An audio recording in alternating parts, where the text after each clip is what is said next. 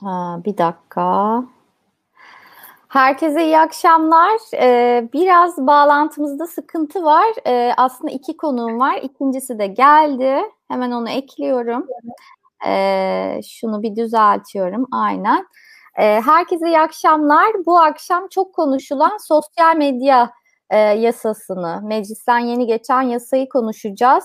E, sosyal medyada da e, çok tepkiye neden, olan sansür yasası olarak adlandırılan bu yasanın ne getirdiğini, kısa vadeli etkilerini, uzun vadeli etkilerini e, konuşacağız. Konuklarımdan biri zaten genel yayın yönetmenimiz olan Enes Özkan. Enes'cim hoş geldin. Merhaba, hoş bulduk. Benim de yarın programım olmayacak. Bir bayram arası vereyim dedim. Bu arada senin programa katıldığım için çok da memnunum. Çok sağ olasın. Evet, ben de çok mutluyum seni ağırladığım için. Diğer e, konuğum da Gürkan.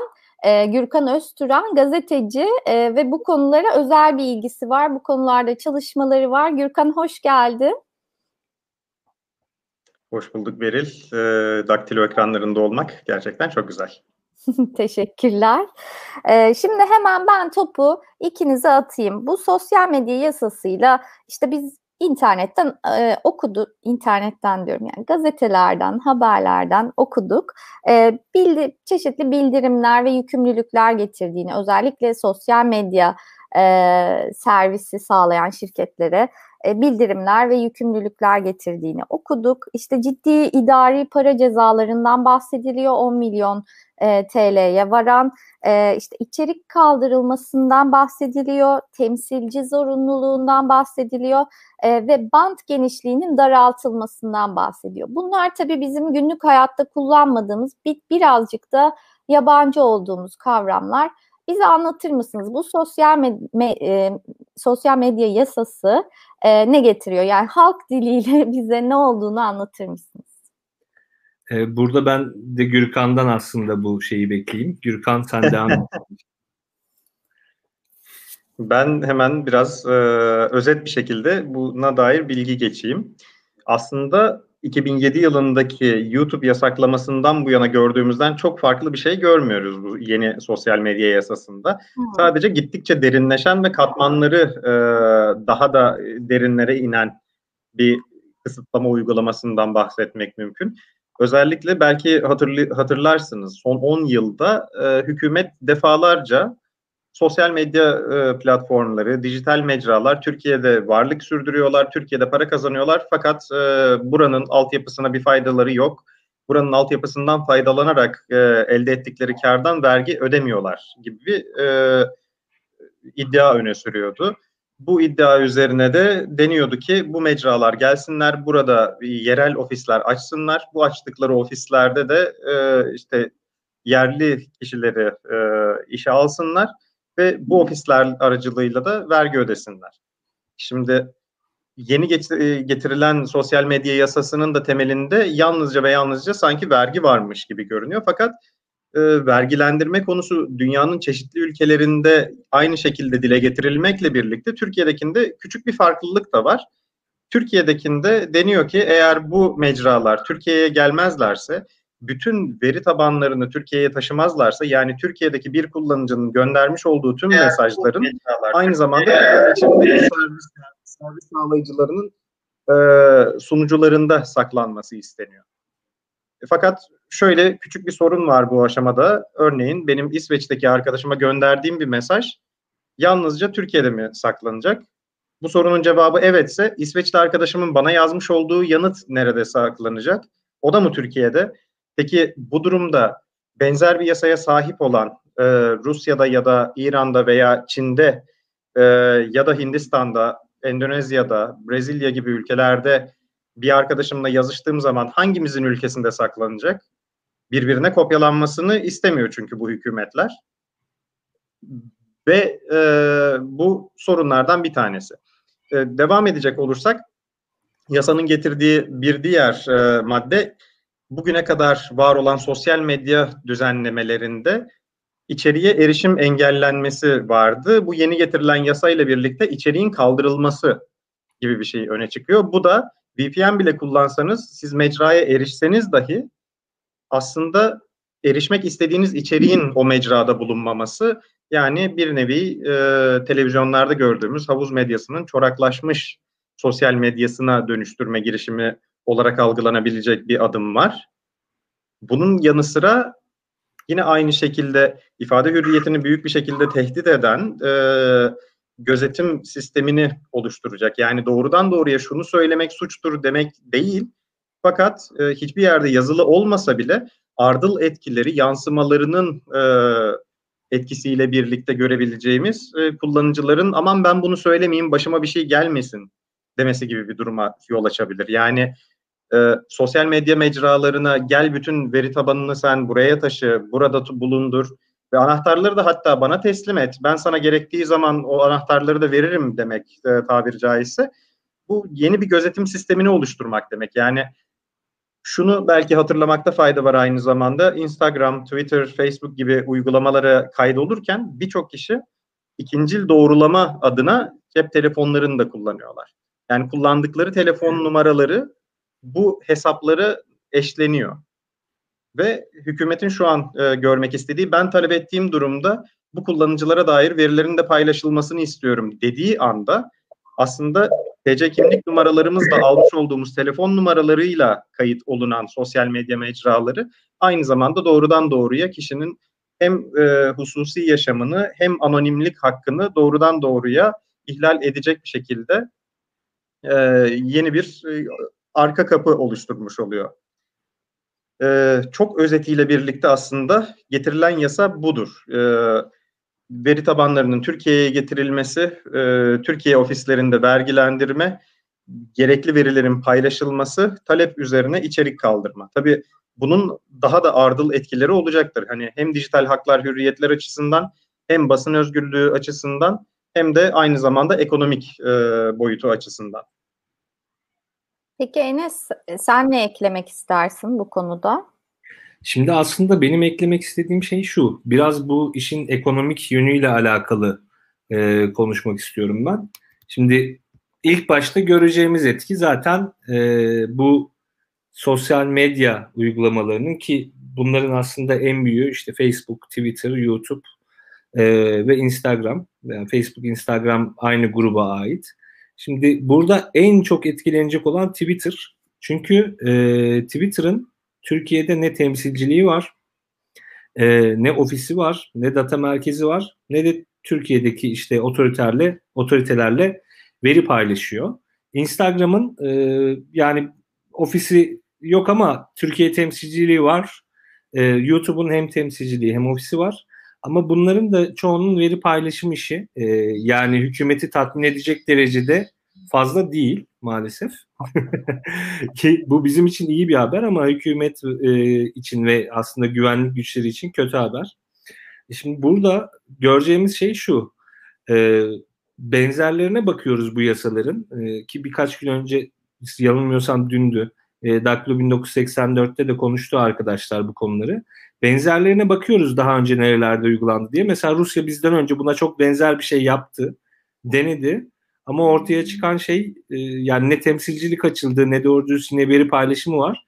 E, bu büyük şirketler, e, teknoloji şirketleri veri paylaşımına veya işte ofis açmaya, temsilcilik açmaya yanaşmıyor. Hı hı. E, burada yani ben bu yasanın ilk başta şeyi bir söyleyeyim. Yani amacına ulaşa, ulaşa ulaşma noktasında e, bir şey getireceğini düşünmüyorum. Hatta bu yasayı çıkartırken de amaçlarının bu e, yasayı getirmek için e, öne sürdükleri şeyler olduğunu da düşünmüyorum. Aslında e, zaten ne, bu yasayı çıkaran efendim ne olduğunu ne olduğunu düşünüyorsun peki? Aslında bu yasayı çıkaranlar da biliyor. E, yani bu büyük sosyal medya şirketlerinin Türkiye'de temsilcilik açmayacağını veya e, bir ofis açmayacağını veya her istenen talebe karşılık vermeyeceğini e, yapmak istedikleri şeyi bence kısa yoldan işte bu sosyal medya araçlarını istedikleri zaman açıp istedikleri zaman kapatmak için bir yasal dayanak oluşturmak ki bunu hani şu anda da yapabilirlerdi ama yasal dayanak olduğu için artık çok daha kolay ve hızlı bir şekilde yapacaklar. Ee, ki daha önce BTK başkanına bu sosyal medya ve e, internet ekosistemi üzerinde çok fazla e, söz vermişlerdi. Yani söz hakkı vermişlerdi. Onun daha da arttığını görüyoruz. E, yani işin ekonomik yönüne geçmeden önce biraz bunlardan bahsetmek istedim. Çünkü dediğim gibi yani amaca e, hizmet eden bir şey yaptıklarını pek düşünmüyorum. E, ekonomik yönüne gelirsek de aslında e, birkaç rakam vereyim. Daha önce Statista'dan ve e, bu sosyal medya kullanımına ilişkin araştırma yapan Hootsuite diye bir şirketten bazı rakamlar çekmiştim. Mesela Türkiye'de şöyle bir şey var ki hepimiz Instagram, Facebook, Twitter kullanıyoruz. E, farklı sosyal medya platformları da var bu arada. Yani Türkiye'de yine bir milyonun üzerinde kullanıcısı olan mesela bu e, fotoğraf arama platformu vardı. Bir adını unuttum ama e, böyle fotoğraflar için Google gibi bir şey vardı. Adını unuttum. Çok fazla reklam e, kullanılıyor orada. Şimdi Türkiye'deki COBİ'lerin ve esnafların yani küçük ölçekli işletmelerin de %71'i ürünlerinin tanıtımı için sosyal medya kanallarını kullanıyormuş ki hepimizin e, vardır böyle çevresinde 3-5 bir şey satan arkadaşı vesairesi. Pardon şunu bir kapatayım. e, vardır 3-5 arkadaşı. En nihayetinde biz de e, çok fazla e, kullanıyoruz sosyal medyayı tanıtımlarımız için. E, insicamım bozuldu hakikaten dünyadan. Çok ağır bir yerden geldi.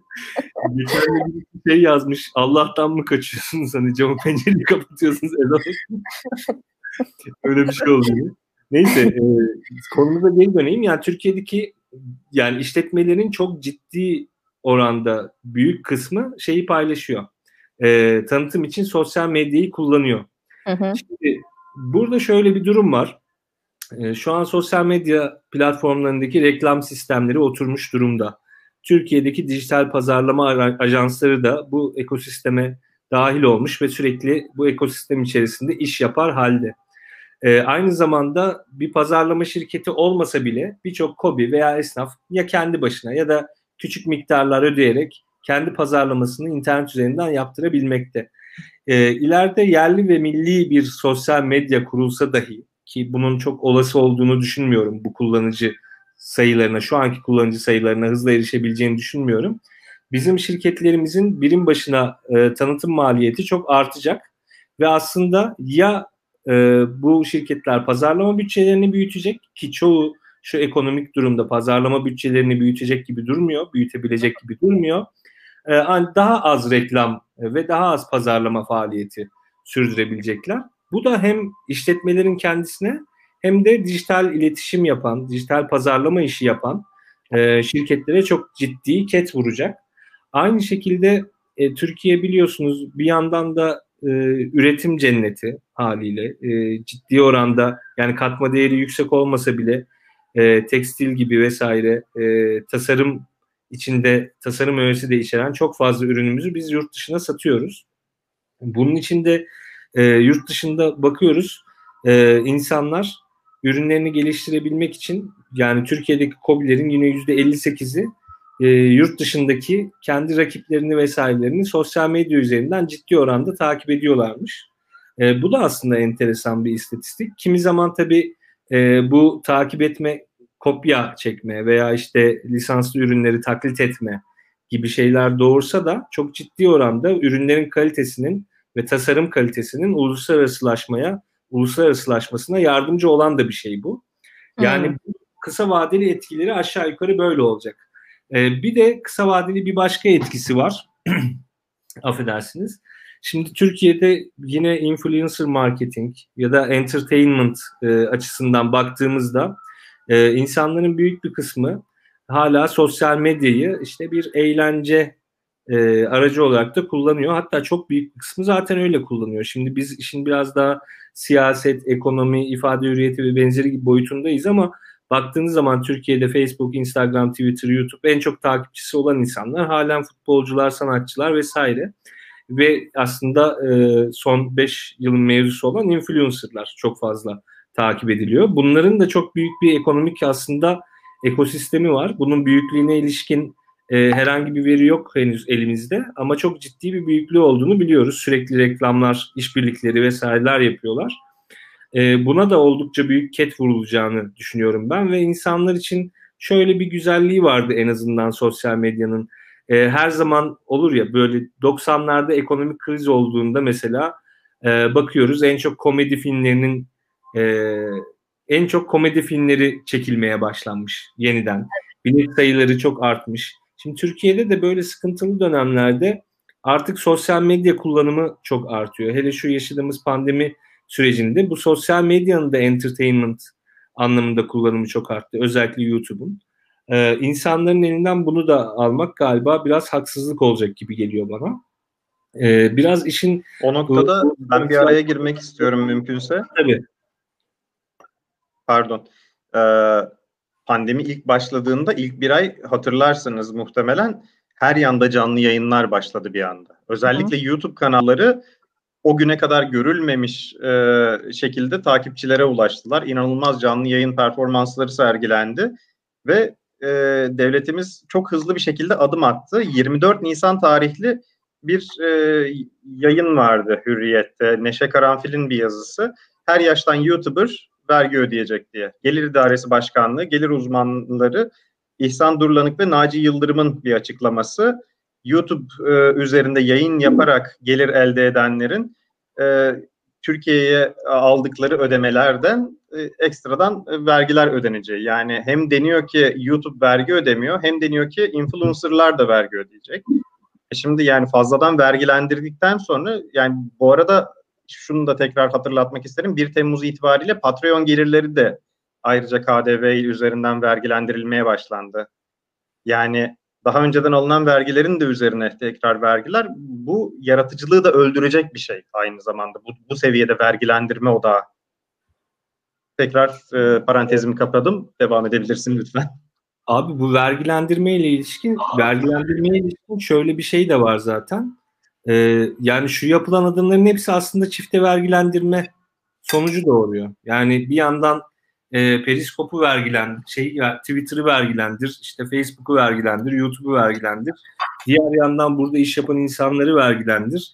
E, bunların hepsinden hem KDV hem stopaj hem gelir vergisi almaya çalış. E, yani bunların hepsi çok ciddi çifte vergilendirme konusu. E, bu konuda tabii ben vergi uzmanı değilim ama vergi uzmanı olanların çalışmalarına eğer yaparlarsa bir bakmak lazım hakikaten çok sıkıntılı bir durum var orada. Patreon gelirleri de hakeza yani bu bir bağış aslına bakarsanız. Evet. Türkiye'de zaten şimdi ben uzun yıllar hani derneklerin içinde bulunduğum, yönettiğim için vesaire biliyorum. Türkiye'de hep bu bağış, yardım konusu çok çok sıkıntılıdır. Hem vergi açısından hem bunun e, kabul edilmesi, giderleştirilmesi vesaire açısından.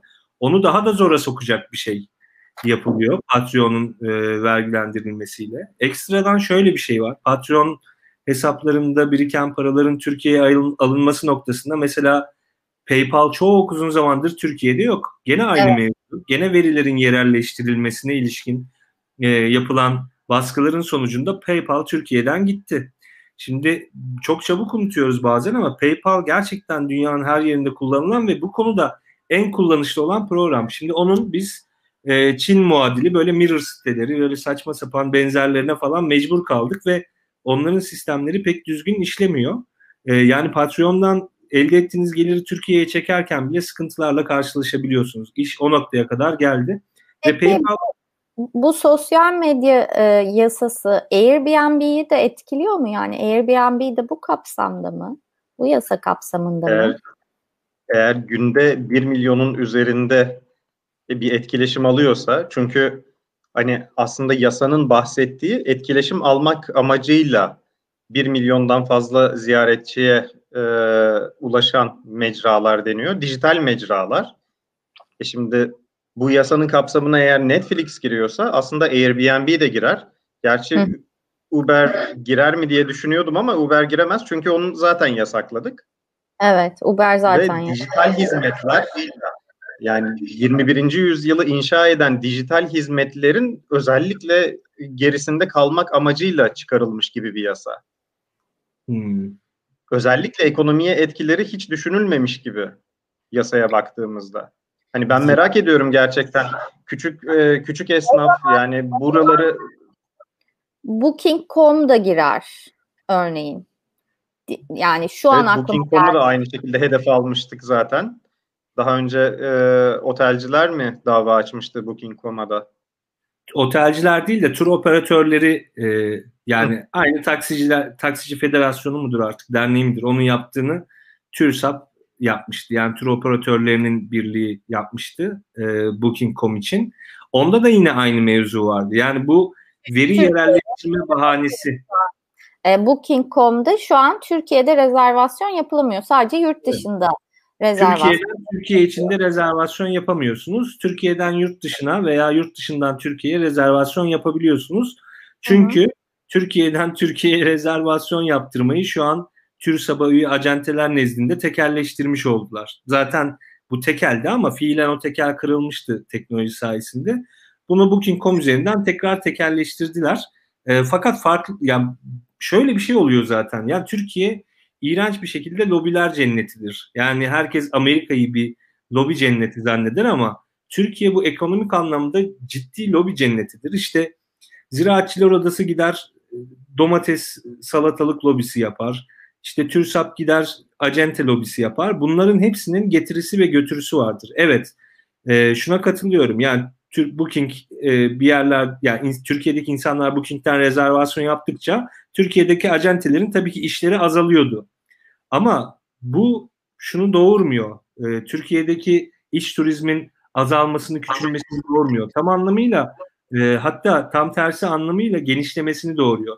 Yine benzer bir şey var. Mesela ülkeler arasında şeyler imzalanır. E, ne derler ona? Karşılıklı ticaret anlaşmaları imzalanır ve ülkeler e, birbirine imtiyazlar, ayrıcalıklar vesaire verir. Örnek veriyorum. E, Çek Cumhuriyeti ile biz makine e, ihracı konusunda anlaşırız. Onlar da der ki o zaman biz de size işte portakal ihraç edelim gümrüksüz.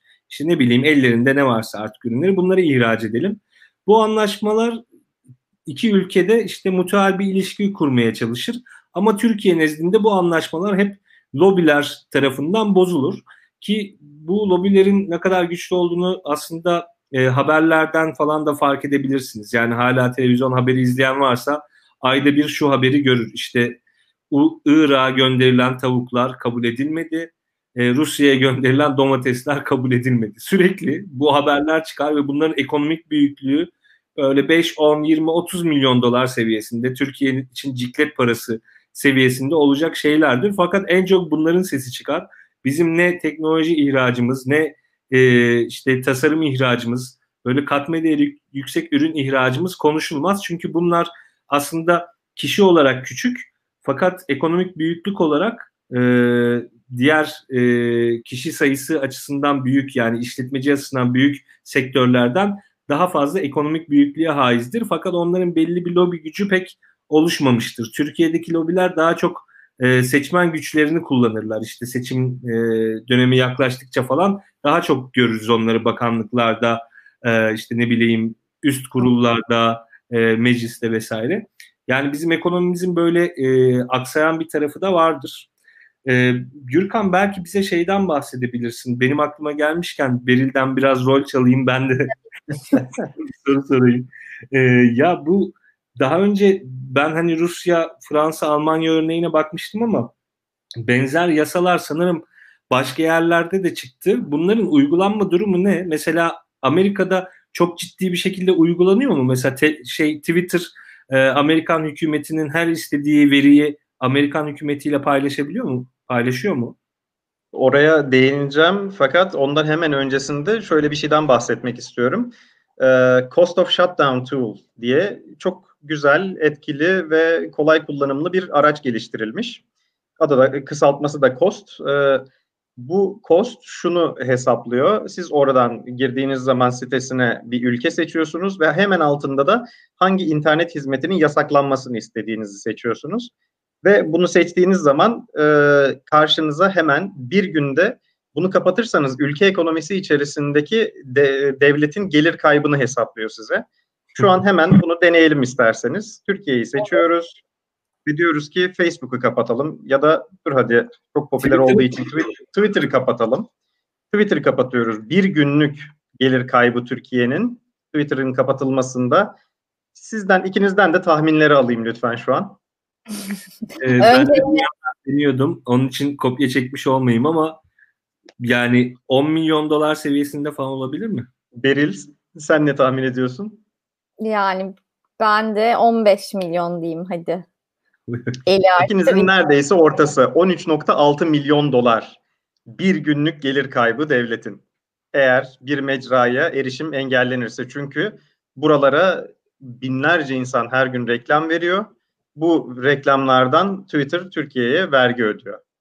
Ve bu günlük 14 milyon dolara yakın bir rakam. Bu dün aslında 14 milyon dolardı. Türk lirasının değer kaybı nedeniyle bugün de 13.6 milyon dolara geriledi. Diğer ülkelerdeki uygulamaya bakacak olursak çok ilginç uygulamalar var aslında dünyada. Türkiye'nin uyguladığına benzer şekilde adımlar atmış birkaç ülke bulunuyor. En iyi en iyi uygulayanı Çin. Dijital Çin Seddi diye bir şey çıkardılar. Ülkeden hardware üzerinden e, engellemeyi yapıyorlar. Çin'deki engelleme biraz da şu amaçla aslında aşılamayabiliyor. Çünkü Çin bütün dünyayı ticaret olarak biraz e, elinin içinde bulunduruyor. Yani Çin'e söz geçirmek bu anlamda çok kolay değil. Çin'de yerel muadilleri e, sıklıkla kullanılıyor. Fakat Çin'de yaşayan arkadaşlarımın da söyledikleri ne görürsek her şeyi her şeyin ekran görüntüsünü kaydetmek zorundayız. Çünkü ikinci bir defa görüp göremeyeceğimiz belli değil. Bir haberi görüyoruz diyor. Sabah bakıyorum, telefondan okuyorum fakat iki saat sonra bu haber kaybolmuş olabiliyor. Ne oldu? İçerik kaldırıldı. Hani buralardaki mecralarda zaten e, küresel olarak var olan sosyal medyanın e, devamlılığını sürdürmesi çok kolay değil. Onların Çin'in talepleri doğrultusunda hareket etmesi de mümkün değil. İlla ki VPN hizmetleri üzerinden vesaire üzerinden bir şekilde delip bunu girmeye çalışan oluyor. Fakat e, sosyal medyanın en kıymetli olan kısmı sosyal olması. Yani ben tek başıma girip bir platformda sabahtan akşama kadar anlatabilirim ama karşılıklı bir etkileşimimiz yoksa, ben seni takip etmiyorsam, sen beni takip etmiyorsan vesaire ise burada bir amacı yok. Yani boş bir odaya girip tek başına konuşmaya benzer bu. Sosyal Ancak... birleştirilirse. Bilmiyorum ne kadar uygun bir benzetme ama mesela Ayasofya'da da benzer bir işte e, bir hesaplamaya gidilse sonuçta ciddi bir e, müze olduğu zaman ciddi bir gelir kaynağıydı ve şu an o gelir kaynağı gitti ama yani bir kontrol pahasına aslında o gelir kaynağından vazgeçildi bir amaç uğruna. Yani sosyal medyaya da böyle bakılıyor ol, olabilir diye düşünüyorum. Yani o örnekten yola çıkarsak e, ard arda yapılmış değişiklikler. Sosyal medyada da kontrol hani bahsettiğin bedelin daha da önünde, daha da e, önemsedikleri, hükümetin önemsediği bir konu olabilir diye düşünüyorum. Yani, yani belki Ayasofya'nın gelir seviyelerini, e, müzelerin giriş gelirlerini çok fazla e, dert etmeyebilir. Özellikle de hani memleketteki muhafazakar kesimin 10 e, yıllardır süren talebi olduğunu düşünürsek belki Ayasofya'yı hani gelir kaybı olsun yeter ki e, burası ibadethane olarak açılsın demiş olabilir. Fakat hani sosyal medya mecrasının zaten memleket ekonomisine bir katkısı var. Sosyal medyayı gelir kaynağı değil de aslında bir altyapı olarak görmek lazım. Yani bir yandan bakılınca sosyal medyayı kullanarak buradan daha yaratıcı işleri nasıl çıkarırız, bütün dünyayı nasıl tanıtırız, nasıl yayarız buna kafa yoracağını aslında e, hemen üzerine vergilendirme olsun, işte daha fazla kontrol olsun demek kendi kendimizi e, kendi kendimizin gelişimine ket vurmak demek. Şimdi benzer yasaları çıkarmak isteyen bir Pakistan var. Pakistan'da bizimkine çok benzer bir yasa tasarısı hazırlandı. Şimdi Pakistan dediğimiz ülke maalesef 1999 yılında Türkiye ile benzer endekslerde görünmesine rağmen orada bir darbe oldu. Burada demokratik bir seçim oldu ve seçim sonrasında her ne kadar Türkiye birçok konuda haklar ve hürriyetler alanında gerileme yaşadıysa da bu 20 yılda Pakistan'dan yine de çok daha ileride. Ve bunu sağlayan şey kısıtlayıcılığa karşı yine de bir şekilde e, biraz bile olsa ilerleyici olabilmiş olması. Bunu yaparken Pakistan gitgide daha fazla kısıtlayıcı uygulamalar kullandı. Orada bir darbe yönetimi vardı. Bu darbe yönetimi gittikçe daha da her şeyi kısmaya devam etti ve neticesinde bugün Pakistan çok çok kötü bir noktada. Pakistan'daki bir yasa benzer şekilde geçti. Fakat büyük e, tepkiler neticesinde oradaki hükümet geri adım atmak zorunda kaldı ve veto ile beraber e, yasa iptal edildi. Ee, Buna ilişkin bir şey ekleyebilir miyim? Tabii. Bir, Tabii. Ee, ya bu Çin'den bahsettin. Ben zaten o konuya değinecektim. Aslında burada en önemli konulardan birisi de ölçek konusu. Yani çok garip bir durum var. Şimdi Çin tabii çok büyük bir nüfus. Ee, internet kullanıcı sayısı çok fazla. Şimdi orada bir programın e, yerel taklidini yaptığınız zaman bir şekilde kullanılıyor. Yani buna yaptığınız yatırıma değiyor. Ama Türkiye yani aktif internet kullanıcısı e, sanırım 74 milyon falan. Şimdi böyle büyük bir e, sistem kurmanıza değmeyecek kadar küçük bir nüfus aslında. Onun için yani biz nasıl yıllarca e, ya Türkiye'de bu arabayı yapacaksanız hani önemli olan yapmak değil satmaktır diyorsak aynı şeyi bu yerli ve milli sosyal medya konularında da söylüyoruz. Yani bunların hepsi birbiriyle aynı şeyler aslında. Ya şurada konuşurken bile biraz beyhude şeylerden bahsettiğimi biliyorum. Çünkü bu işin ekonomik yönünü gerçekten hiç önemsemediklerini, hiç umursamadıklarını biliyorum. Ama önemli olan şey onların umursaması veya umursamaması değil. Bunun bize nasıl e, yansıdığına ilişkin e, bir çıkarım yapmaya çalışıyorum ve bunlardan biri de şey e, biraz önce kısa ve kısa vadede ve doğrudan e, nasıl etki edeceğini söylemiştim. Şimdi de aslında uzun vadede nasıl etki edecek? Bunlar biraz Gürkan'ın söyledikleriyle bağlantılı. Şimdi e, en nihayetinde bizim gelecekteki ekonomik pozisyonumuzu ve e, ekonomik dünyamızı, genişliğimizi, geniş ekonomik dünyamızın genişliğini e, biraz uluslararasılaşmamız etkileyecek. Çünkü Türkiye dediğim gibi Türkiye'de üretip Türkiye'de satan bir ülke değil. Böyle bir ölçeğe sahip değil. Bizim en büyük pazarımız Avrupa pazarı. Şimdi Avrupa pazarında e, var olabilmek için, orada e, kendinizi gösterebilmek için çok ciddi dijital pazarlama yapmanız lazım. Çok ciddi oradaki e, trendleri takip edebilmemiz lazım. Bunların hepsi bu yasanın e, veya önceki hamlelerin hepsi bizi adım adım adım adım uluslararası piyasadan kopartıyor. Yani sadece ifade özgürlüğü veya hukukun üstünlüğüyle ilgili şey de değil. Artık hayatımıza direkt etki etmeye başlıyor. Bizi tamamen kendi içimize kapalı bir ekonomi haline getirmeye başladı artık bu iş. O kadar çığırından çıktı ki. E, bu yani belki şu an etkisini çok net olarak görmüyoruz. Ama inanın bir 5-10 seneye kadar eğer bu işler böyle giderse ki inşallah gitmez. Türkiye'deki e, kıyafetlerin nasıl demode olduğunu, Türkiye'deki araçların nasıl eskidiğini ve yenilenemediğini, Türkiye'de yeniden kalitesizlikten apartmanların çökmeye başladığını, Türkiye'de yolların köstebek yuvasına döndüğünü tekrardan göreceğiz. Ve bunların hiçbiri bu sosyal medya yasasından falan bağımsız değil. Gerçekten birbiriyle çok ilgili şeyler.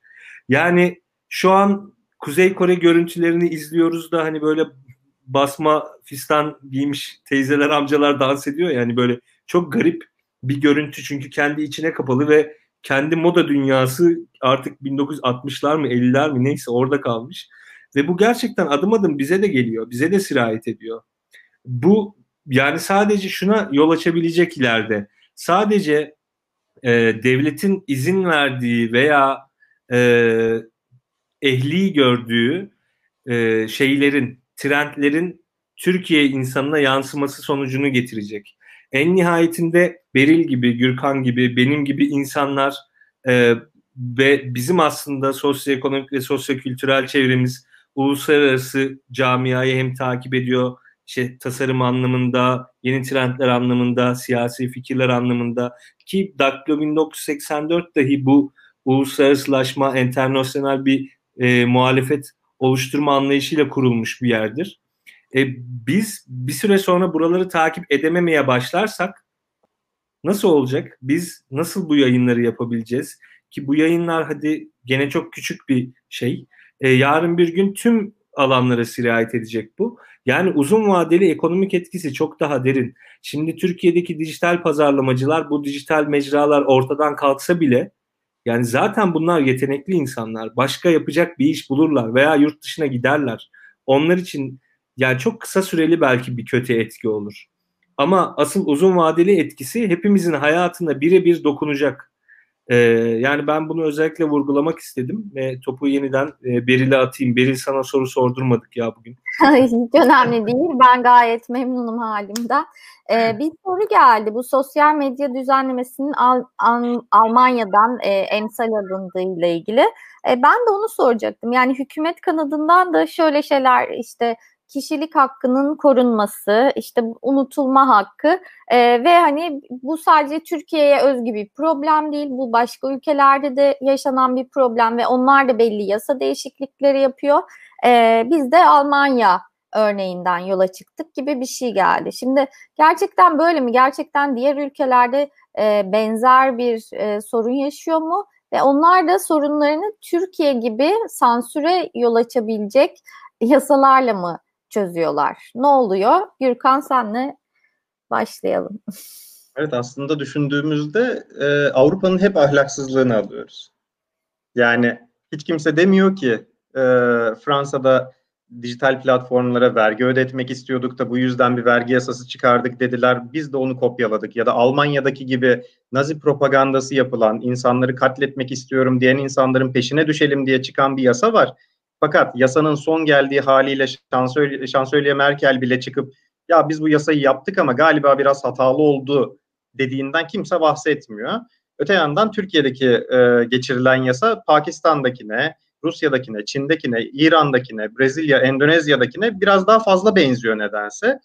Ve bizdeki yasa ile beraber Almanya'dakine uzaktan bakıp e, baya baya insanların kendisini ifade etmesine, buradan e, gördüklerini günlük yaşamına adapte etmesine, e, ticari hayatını orada sürdürmesine, e, basının haberdar edebilmesine ve aynı zamanda yurttaşların doğrulanmış ve e, doğru bilgiye erişimine, habere erişimine engel oluşturabilecek şekilde e, yorumlanabileceğini, uygulanabileceğinden kimse bahsetmiyor.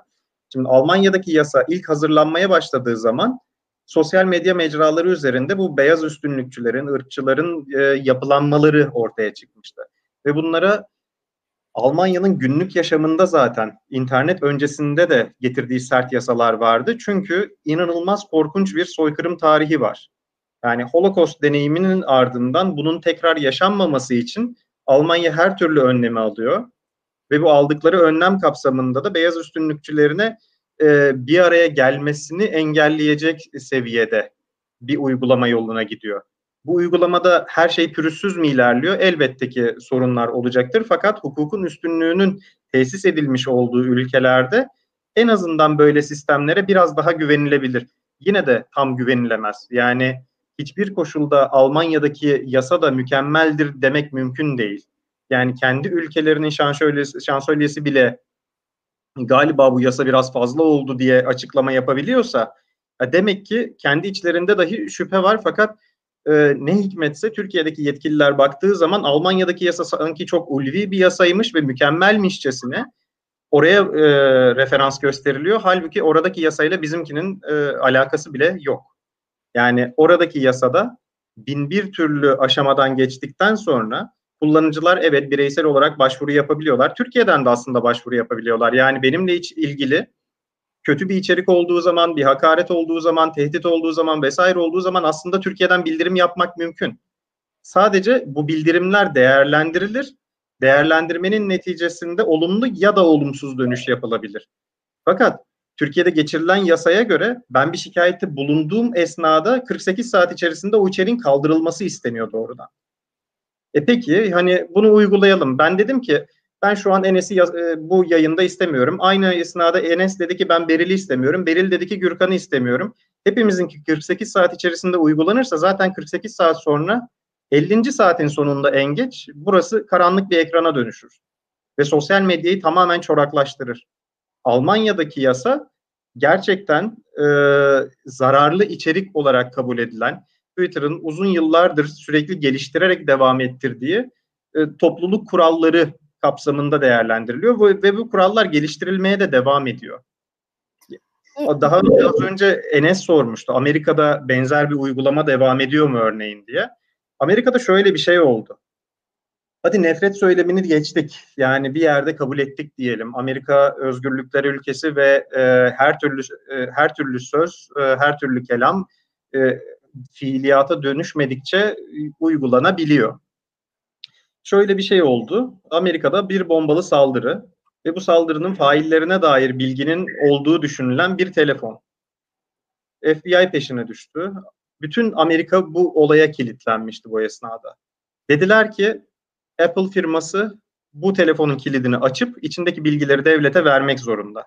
Çünkü bu ulusal güvenliğimizi ilgilendiriyor ve Apple firması özel bir şirket dedi ki kusura bakmayın benim müşterilerimle aramda yapılmış bir ticari anlaşma var ve benim orada yükümlülüklerim var.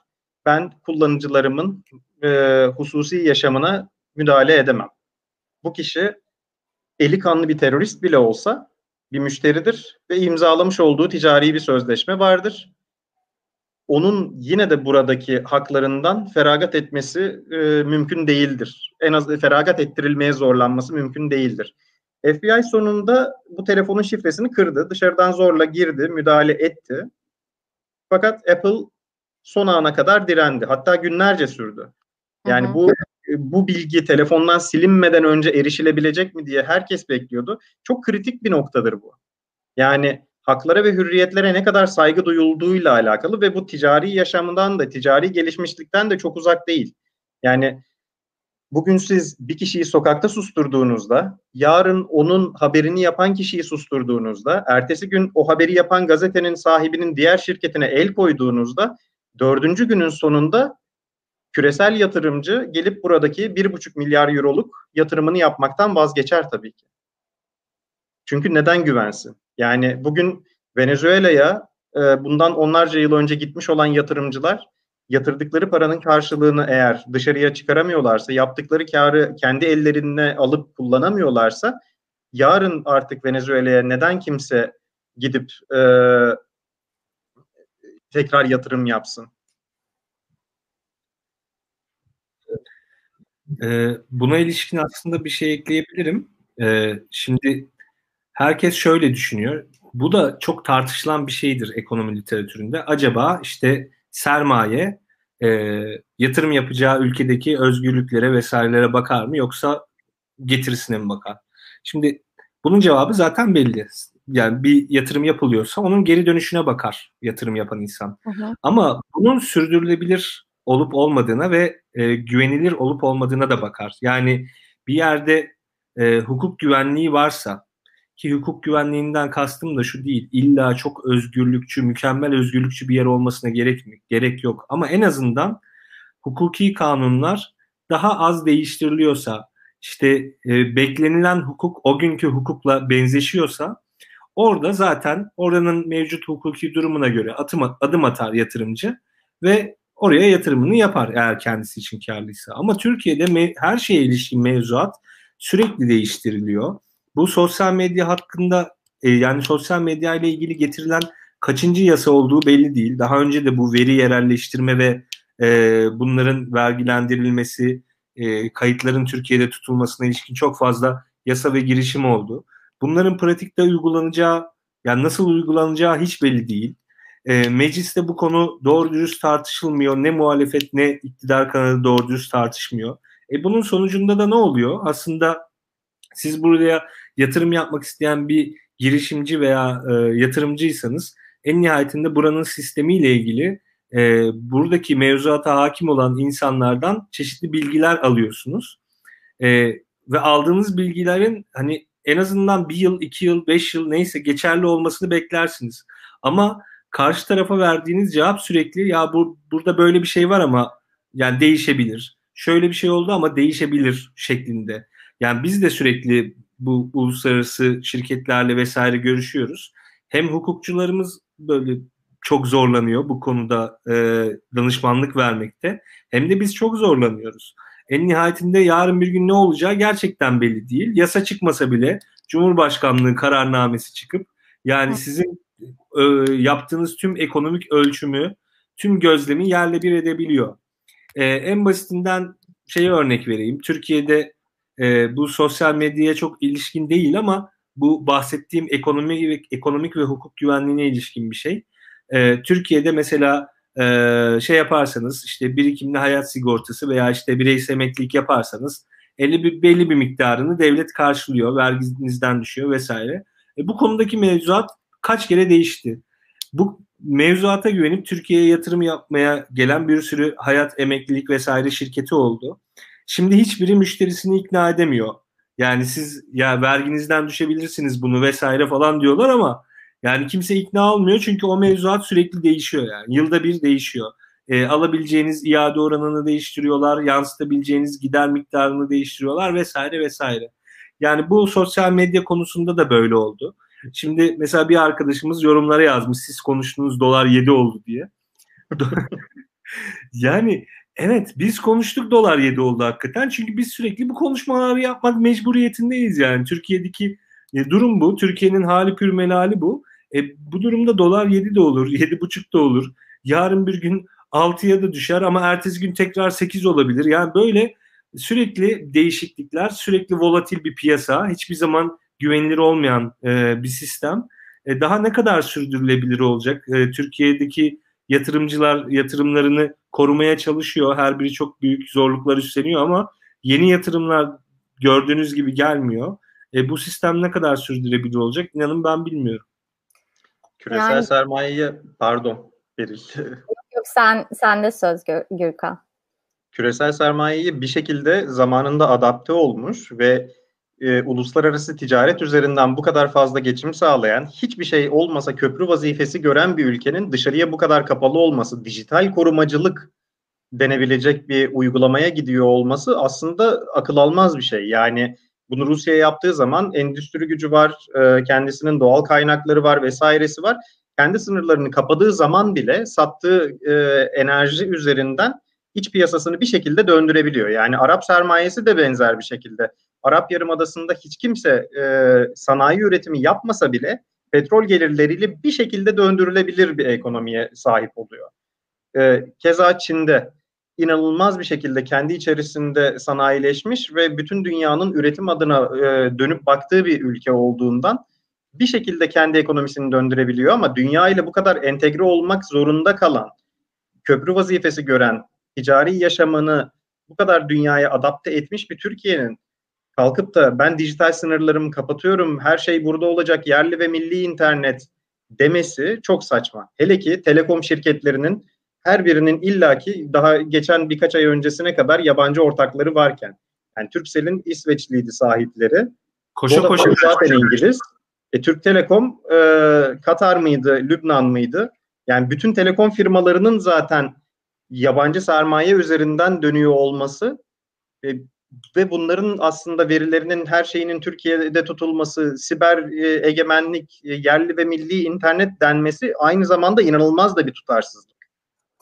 Belli ki e, yani internetin, sosyal medyanın anahtarını elinde tutmak istiyor hükümet ama e, belki yine Ay- Ayasofya karşılaştırması yaparsak e, bu politikanın e, yani toplum nezdinde tutması pek mümkün görünmüyor. Dediğiniz gibi daha önce de defalarca değişti sosyal medya. Bir şekilde bir yolu buldu. E, insanlar bir yolunu buldular. YouTube kapalıydı ona eriştiler. İşte Twitter kapandı ona eriştiler. E, bir çözüm ürettiler. E, yani toplumda çok tutabilecek bir politika gibi gözükmüyor. Bakalım neler olacak ama. E, ben o zaman kapatmadan önce son kez sorayım. Bu konuyla ilgili eklemek istediğiniz bir şey var mı? Süremizi epey geçtik ama çok iyi bir programda o yüzden hiç durdurmak istemedim. Gürkan senin son olarak söylemek istediğin bir şey var mı? Son olarak eklemek istediğim aslında bayağı şey var ama e, senin için çok özetleyeceğim şimdi. Tamam. e, Şimdi en başta konuştuklarımızdan bir tanesi e, Enes'in bahsettiği lobiciler. Türkiye'de Hı. çok etkinler değil mi? Şimdi evet. Eğer lobiciler, eğer arzuhalciler lobisi diye bir şey olsaydı Cumhuriyet'in ilk kurulduğu yıllarda o okuma yazma seferberliği asla gerçekleşmezdi bu ülkede. Kalkıp arzuhalciler derdi ki bırakın biz daktilomuzla yazalım aman insanlar okuma yazma öğrenmesin derlerdi bunu. Yani şu an yapılan şey şu an bir şekilde belli grupların gidip aman bunları engelleyin biz buradan yeteri kadar geleneksel gelir elde edemiyoruz demesi tam olarak budur. İnsanların bu altyapıyı kullanarak yarının ekonomisini inşa etmesinin önüne geçmektir bu. Yani şu an yaşadığımız şey aslında 21. yüzyıla bir şekilde adapte olmayalım da ben 20. yüzyılda öğrendiklerimle geleneksel vaziyette para kazanmaya devam edeyim. Hani yakın zamanda çıkacaktır büyük ihtimalle artık e, televizyon ekranlarındaki o sıradan konvansiyonel belgesellerde de işte bir ustamız daha e, mesleğini sürdürüyor, gelecek kuşaklara aktarmaya çalışıyor. Yani bazı işler belli dönemlerde artık nihayete ermeli ki onları muadilleri, yenileri, inovatif e, çözümleri devralabilsin. Yani bu noktada baktığımızda ilerlemenin önüne engel çekecek şekilde. Hani özellikle de toplumsal bir tartışmaya açılmadan geçirildi bu yasa. Çok hızlı bir şekilde geldi ve geçti. Yani kaç kişi acaba biliyordu mecliste bir yasanın yaklaştığını, komisyondan 13 saat gibi rekor bir sürede geçtiğini, gerçi şeyde mecliste 13 saat bile sürmedi tartışmalar.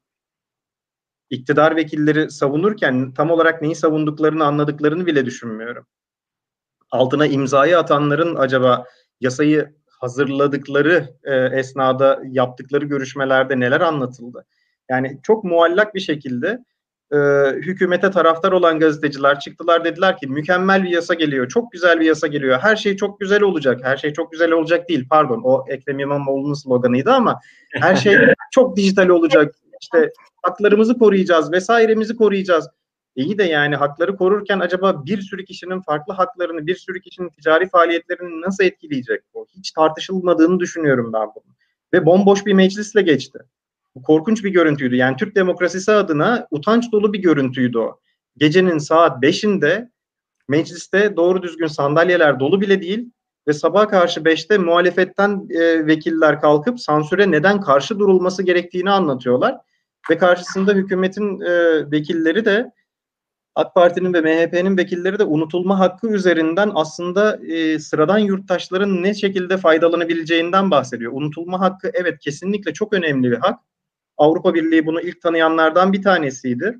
Sıradan bir yurttaş için çok kıymetli bir hak bu. Fakat Türkiye'de bu hakkı e, bu hakkı kullanacak olan kişiler sıradan yurttaşlar değil. Büyük bir ihtimalle ben yani tahminim odur ki Yusuf Yerkel'in Soma'da attığı tekmedir ilk kullanılacak olan e, hallerinden bir tanesi unutulma hakkının ama kaç kişi unutabilir bunu? Yani milyonlarca insanın hafızasına kazınmışken bu dijital toplumsal hafızanın silinme girişimi getirilen yasa. Çok merak ederdim ben zamanında kütüphanelerden e, kitaplar neden toplatılır diye. Hani zaten insanlar okumuş bunu, zaten biliyorlar neden toplatılıyor ki diye. Çünkü bir sonraki kuşağa kalmasın istenen şeyler bunlar.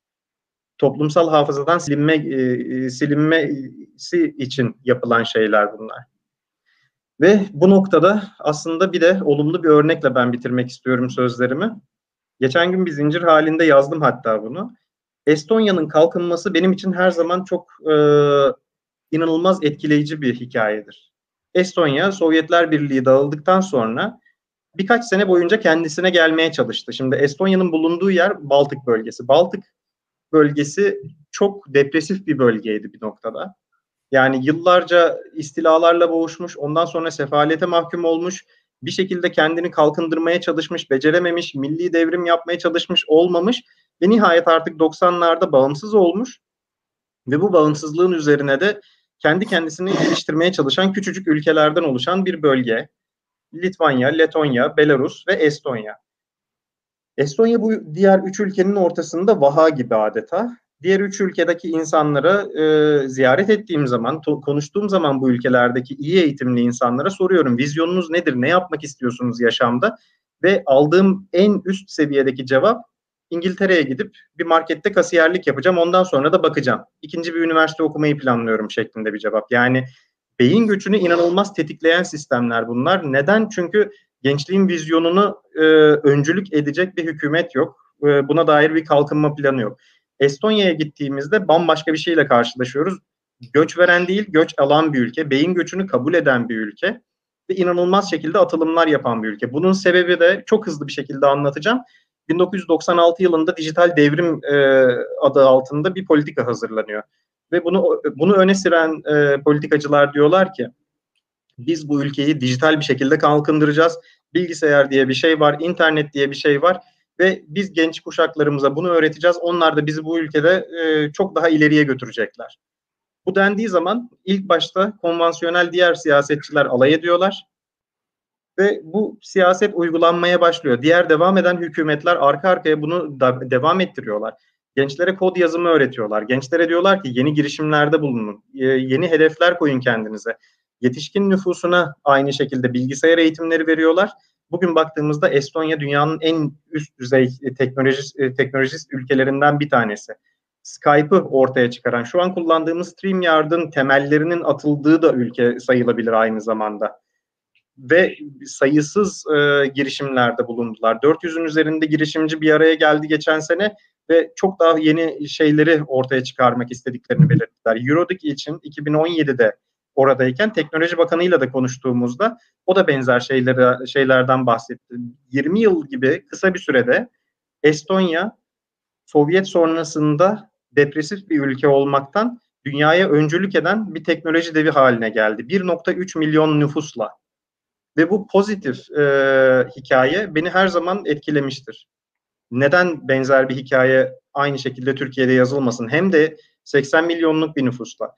96 yılında Estonya bilgisayar eğitimi vermeliyiz derken 96 yılında Türkiye'de bilgisayar laboratuvarları kurulmuştu.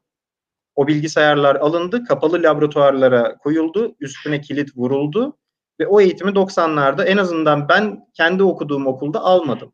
Bilgisayarlar oradaydı ama. Estonya'da bu eğitim verildi. Estonya bu olanakları kullandı. O kilidi vurmanın hiçbir manası yok. Gelişmek istiyorsak bu gördüğümüz dijital olanakları altyapı olarak kullanıp katma değerli bir ekonomi yönelmeliyiz. Yani buradaki nimetlerden faydalanıp yeni e, şeyler yaratmalıyız. Yani o şeylerin ne olacağını tam bilmiyoruz. Dünyanın en büyük taşımacılık filosu Uber'in bir tane taksisi yoktu. Dünyanın en büyük oteli Airbnb'nin bir tane odası yoktu.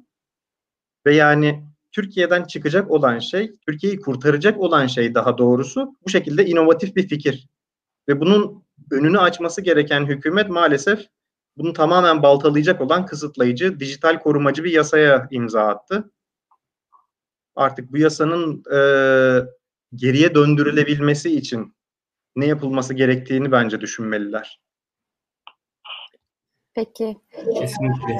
Ben Enes e, ne demek istersin?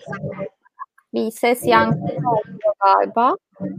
Evet, ben de son bir şey ekleyeyim. Şimdi e, kendi sesimi duyuyorum da. Evet, şimdi Beril senden Gürkan'dan geliyor sanırım. Kapattım Gürkan'ın mikrofonunu. E, şimdi son kısa bir şey ekleyeyim. Yani belli ki bu yasa ilk başta Twitter'ı vuracak. Çünkü Twitter'ın dediğim gibi ne ofisi ne temsilcisi e, ne de işte veri paylaşımı vesaire yok Türkiye ile. E, ve yani Facebook, Instagram'ı daha sonra vurur büyük ihtimal. YouTube'u da ben e, biraz bekleyeceklerini düşünüyorum.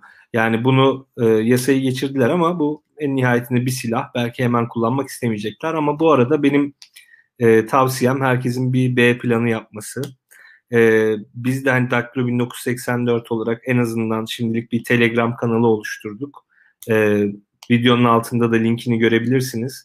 E, en azından Telegram kanalımıza üye olabilirseniz, e, oraya katılabilirseniz oradan e, size Twitter'da yaptığımız her duyuruyu mutlaka oradan da yapacağız. Bizden haberlere daha rahat erişebilirsiniz. Son olarak ben bunu söyleyeyim ve e, bu yasanın belki de hiç uygulanamayacağı ve daha hiç uygulanmayacağını umarak sözlerimi bitireyim. Çünkü daha önce de e, çeşitli girişimler olmuştu ama uygulanmadı veya uygulanamadı. Belki bu da öyle olur diyelim.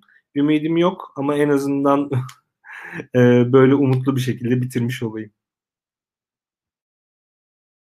ederim ikinize de. E, çok güzel bir program oldu. İzleyenlere de çok teşekkür ederim. E, haftaya görüşmek üzere. Yeni bir konuyla, yeni konuklarla görüşmek üzere diyelim.